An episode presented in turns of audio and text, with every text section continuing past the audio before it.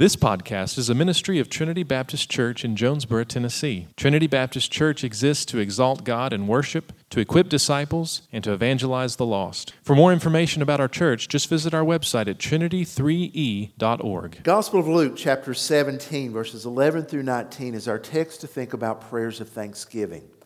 As we've been focusing on prayer this month, we've looked at prayers of praise, prayers of asking.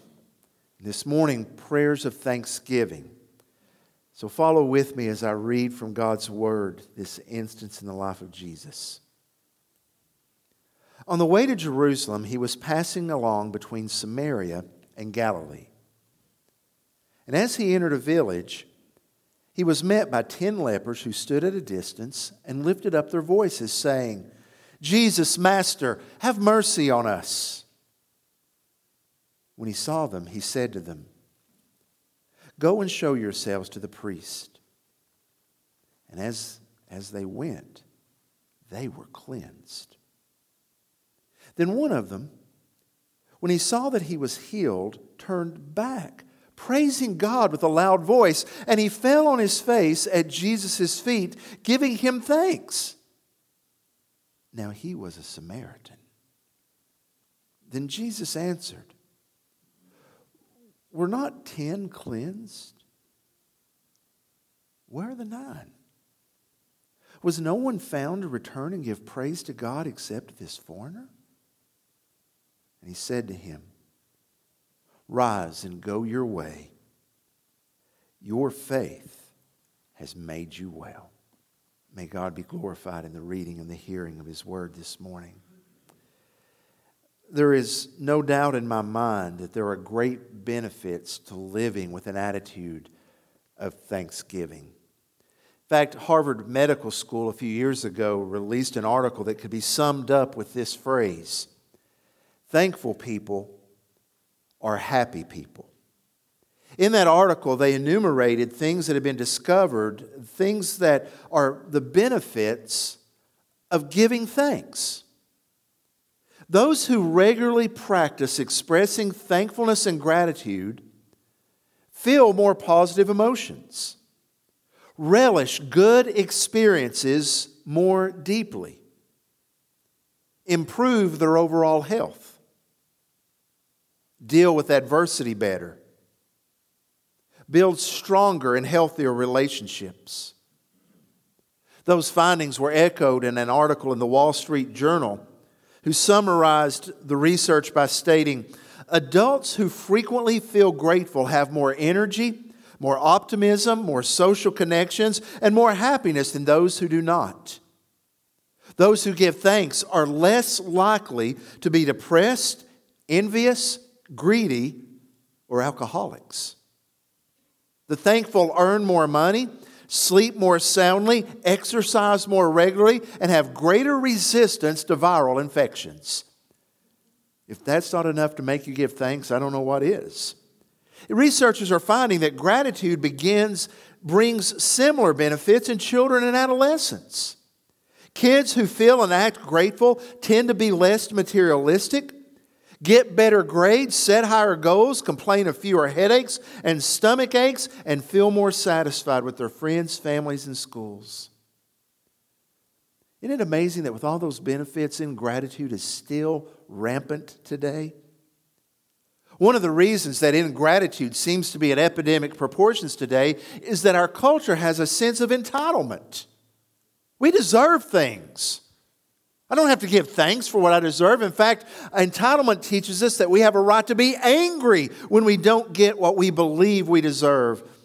Pastor John Ortberg points out how this attitude of entitlement has proliferated our culture, causing a lot of, lawsuits when we don't get what we think we're entitled to. For example, did you know that the San Francisco Giants were once sued for passing out Father's Day gifts to men only?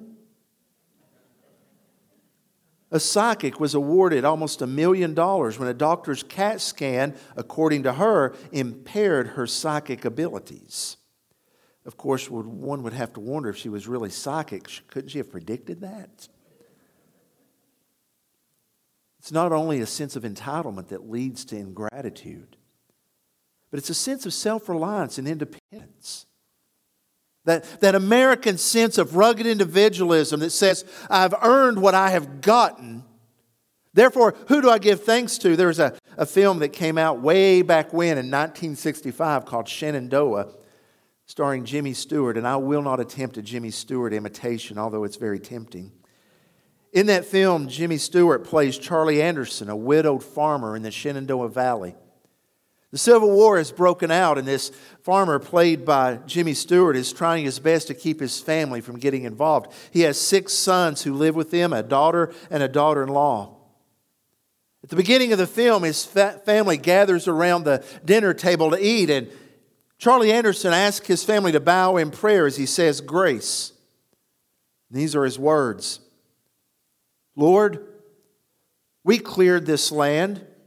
We plowed it, sowed it, and harvested it. We cooked the harvest. It wouldn't be here, and we wouldn't be eating it if we hadn't done it all ourselves.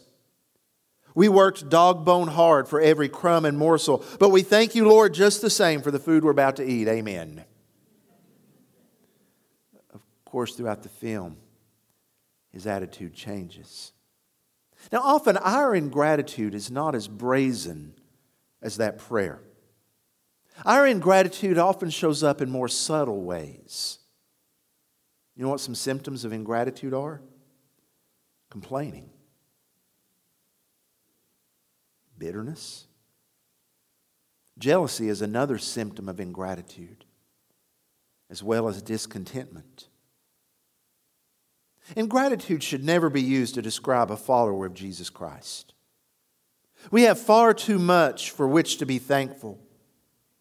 We should never be lumped in with the nine lepers or the healed lepers who never returned to give thanks. We should be of kindred spirit with this Samaritan who returned to give thanks to Jesus. And I want to give you some reasons why thankfulness should absolutely proliferate our lives as believers, reasons from this text. Here are some reasons for giving thanks. First of all, we should always give thanks because our Lord Jesus is accessible. Look at the geographic description given in verses 11 and 12. He's on his way to Jerusalem. Now, that phrase typifies the latter part of the Gospel of Luke as Jesus has set his face to go to Jerusalem in order to die. But in going, he takes a very serendipitous route. He doesn't take the express way. It's as if Jesus had meetings he was aware of at other places than the main roads. Because we find him passing along between Samaria and Galilee. He's on the border. And in fact, not only is he there, he enters a village, a small place. It's, it's not even important enough that its name is listed.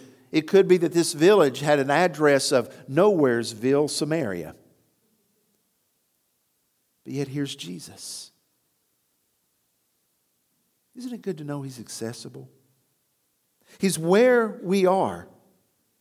You don't have to make an appointment.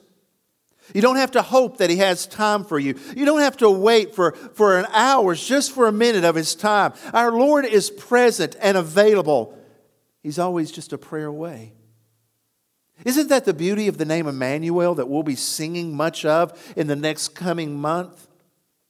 Emmanuel, God with us. Not just near us or beside us, but with us, in the midst of us, on our side. Indeed, as Paul wrote in Romans, if God be for us, who can be against us? If God is with us, what need we fear? Charles Spurgeon, the famed pastor of the late 19th century, spoke these words Emmanuel, God with us in our nature in our sorrow, in our life work, in our punishment, in our grave, and now with us, or rather we with him in resurrection, ascension, triumph, and second advent splendor. And it's even more amazing, not just where Jesus is geographically, but who he talks with in this passage. He's with the outsider, the outcast, the one that society says, we have no place for you. Verse 12, he's met by 10 lepers.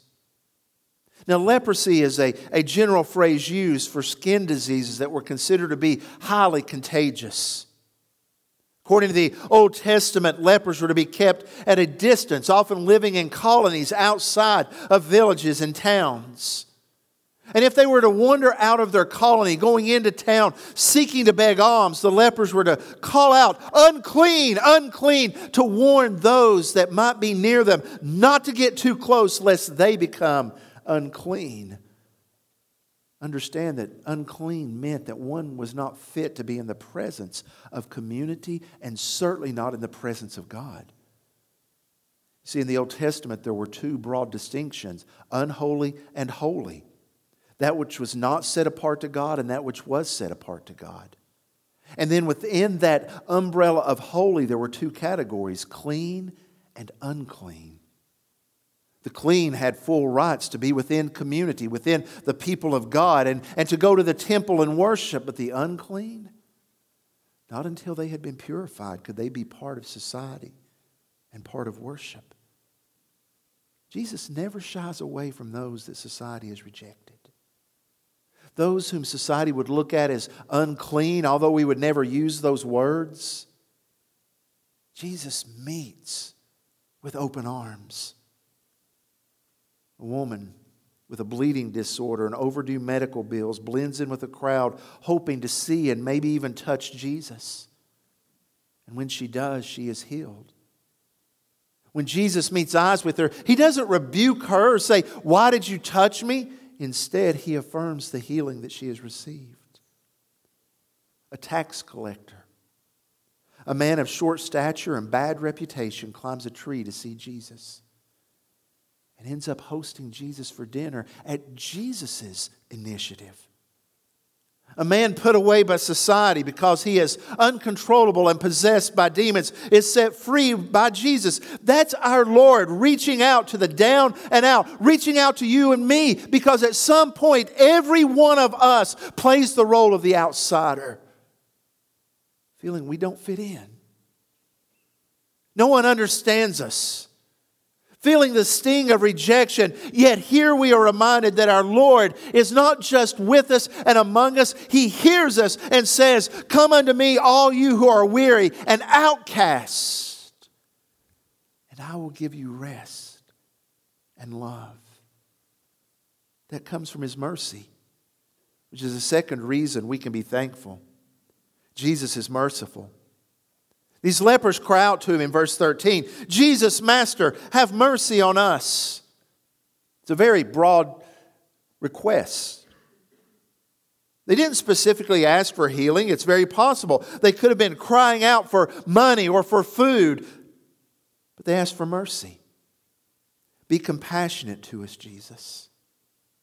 Everyone else sends us away. Please don't. Be compassionate to us, Jesus. Nobody listens to us. Will you hear us? Be compassionate to us, Jesus. We are hurting and suffering. Nobody can heal us, Jesus. Will you?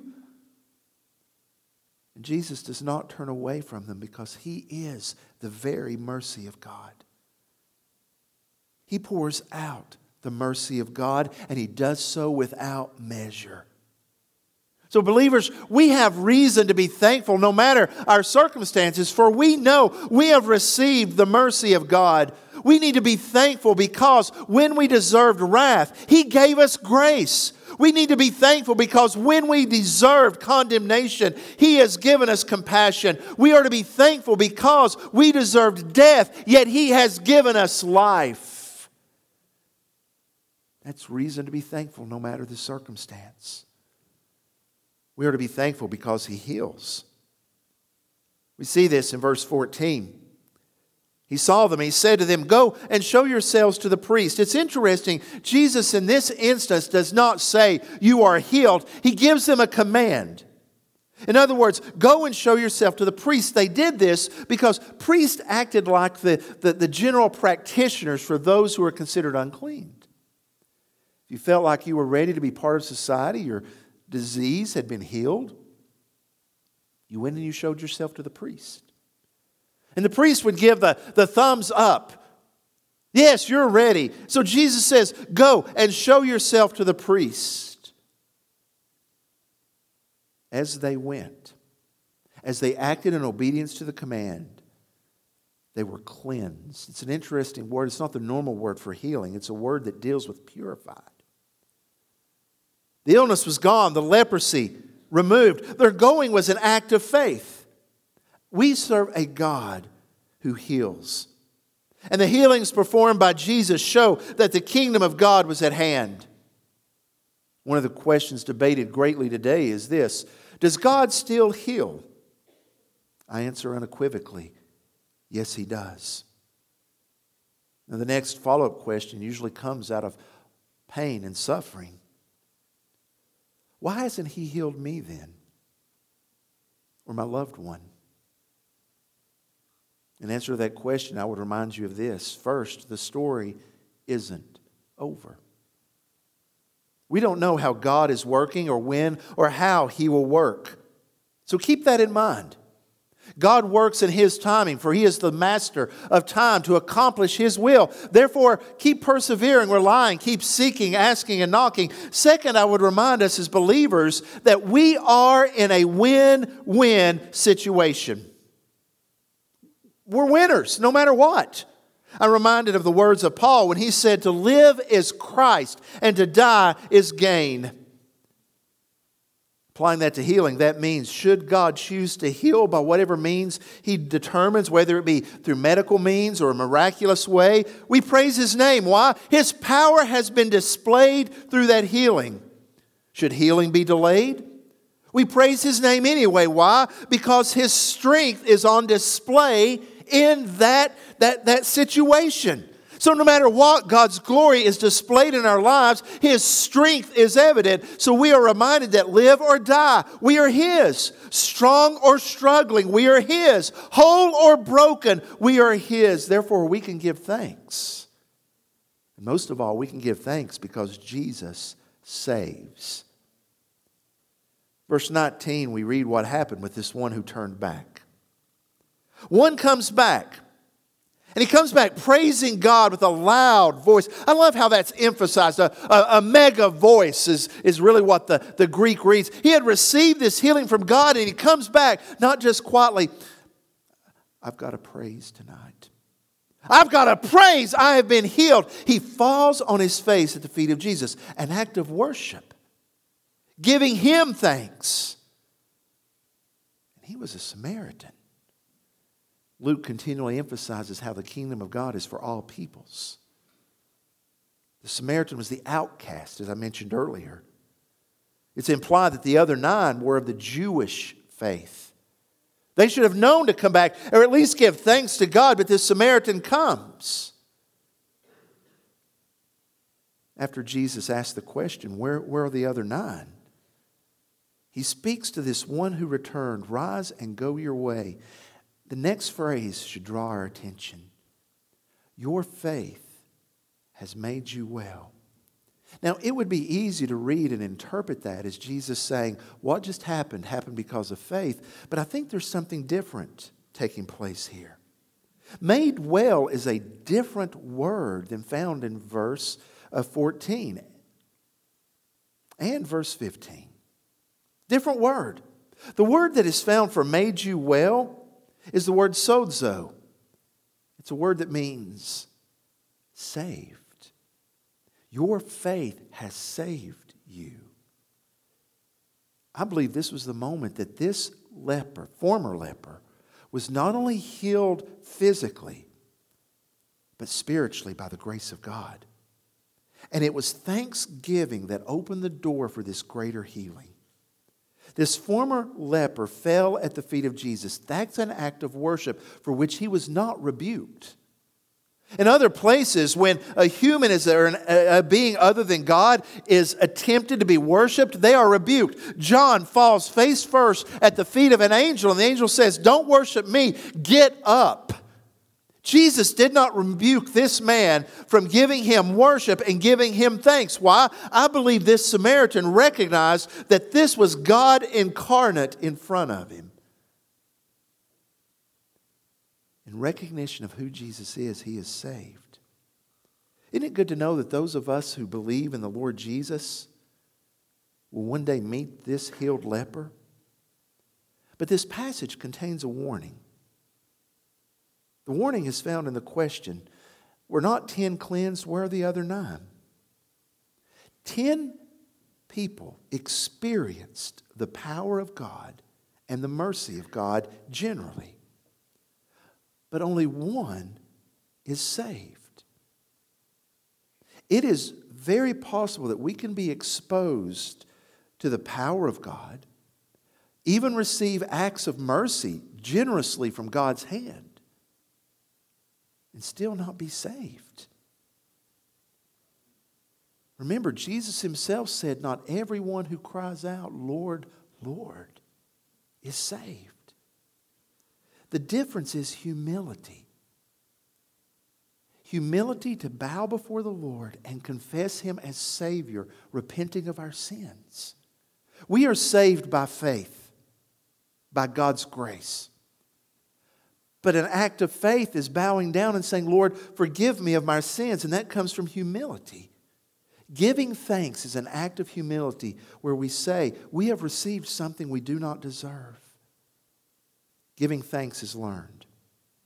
We're taught to be thankful. The reality is, gratitude does not come naturally to us. That's one of the reasons it's important to teach children to say thank you. But what about us adults? Is it too late for us to learn thanksgiving? No. I want to share with you some thoughts on how we can learn gratitude. These come from Chris Winfield, who is an author and a, a blogger. He says that often we find ourselves thinking, why did this have to happen to me? He said that was his life. He said it didn't matter if it was big or small, he was in a constant state of poor me. He said, but what changed things in his life is that when he began writing a gratitude list every single day, for over two years. And he said it has changed his life profoundly. Here are four things he learned that can help us learn to give thanks. Recognize it's hard at first. His mentor told him to text him three things that he was grateful for every day. And it sounds easy, Chris writes, but it wasn't. He said, when you've lived most of your life not focusing on gratitude, it's not simple to change that. So we have to develop the habit. The second thing is to develop that habit by recognizing there is always something to be grateful for. Always. No matter what is going on in life business problems, sickness, someone cuts you off in traffic there's always a choice you have to make to be grateful. I remember hearing the words of the late Reggie White when he was at UT way back in the early 80s heard this from a, a player that was on the team that Reggie was an imposing figure. If you don't remember him, Reggie was a mountain of a man in the NFL Hall of Fame, one of the greats at UT. Oh, how we wish we had him today. Said he was a freshman, and it was two a day practices in August. The team had gathered around, and this was under Coach Johnny Majors, and Johnny was getting ready to dismiss the team when, when Reggie White, a freshman, spoke up and said, Coach, could I say a prayer as we end practice? Johnny was a little bit reticent to do that. It was hot. It was August in Knoxville and it was hot. But it was Reggie White. So Coach Major said, Well, sure, Reggie, go ahead. And Reggie White said, Let's pray, man. God, I want to thank you for how hot it is today because it reminds me of how hot hell is and that I'm not going to be there. Thank you, Jesus. Amen. Always something to give thanks for. Number three, gratitude grows the more you use it. Start basic. Once you consistently start to look for thing, things to be thankful for, it will get a bit easier. It will become a habit in your life, a good habit. And keep this in mind. As I began this message with the benefits of giving thanks, this blogger, Chris Winfield, also mentions that giving thanks stops negative thought patterns. According to the Laboratory of Neuroimaging, the average person has 70,000 thoughts each day. But the big problem is that most of those are negative. Stopping negative thoughts by replacing them with something positive is a benefit of giving thanks. So start with a gratitude list. and share it with someone. This is what I'm thankful for today. Denzel Washington is one of the best known actors in Hollywood. He's won two Academy Awards. Washington, Denzel Washington professes faith in Christ. He says, stated publicly that he reads his Bible every day and he strives consistently to get up and to give thanks to God for what God has done for him. In November of 2015, he was speaking at a church banquet, and he was speaking on this issue of gratitude. Denzel Washington said these words Give thanks for blessings every day, every day. Embrace gratitude, encourage others. It is impossible to be grateful and hateful at the same time. I pray that you put your slippers way under your bed at night so that when you wake up in the morning, you have to start on your knees to find them. And while you're down there, say thank you. A bad attitude is like a flat tire. Until you change it, you're not going anywhere. Give thanks. Meister Eckhart was a German philosopher, theologian, not as well known as Denzel Washington. Meister Eckhart said, if the only prayer you said your whole life was, thank you, that would be enough. I want to ask you to bow your heads with me this morning. You may be at a place where the problems of life have overwhelmed you, and you're finding bitterness growing in your heart like a weed. This morning, I want to encourage you to ask the Lord to change your heart to ask Him to say, Lord, give me an attitude of thanksgiving. Father, instead of being negative, help me to look to you. For some of us, it's very possible that negativity has become such a part of our lives we don't even realize it. So, this morning, would you be willing to pray this very bold prayer? Lord, if I'm ungrateful, show that to me. To be bold and say, Lord, let me know the state of my heart. This morning, as we sing, you may just want in your heart and mind to be giving thanks unto the Lord for the great things He has done. Or to make a commitment today to say, you know what, I'm going to try to put into practice every day thinking of three things I'm thankful for, and I'm going to share them with someone. You know, it's it sends out contradictory messages when we speak of the joy of God, yet live lives of grumbling, complaining, and ingratitude. So, Father, hear our prayer this morning. Reveal our hearts to us. And if we are guilty of being like the other nine and going on with our life, forgive us. Create within us a spirit of giving thanks to you, to glorify your name as a means of, of pointing to your glory. And Father, I pray that, that, Father, if there's anyone this morning that has heard this message, that maybe they've been coming to Trinity for a while, Lord, but they've never placed their faith in you, let them know that the offer of salvation is extended to them this very day and stir their hearts to respond, oh God. Thank you, Father, for being so good to us. In the name of Jesus, we pray. Amen.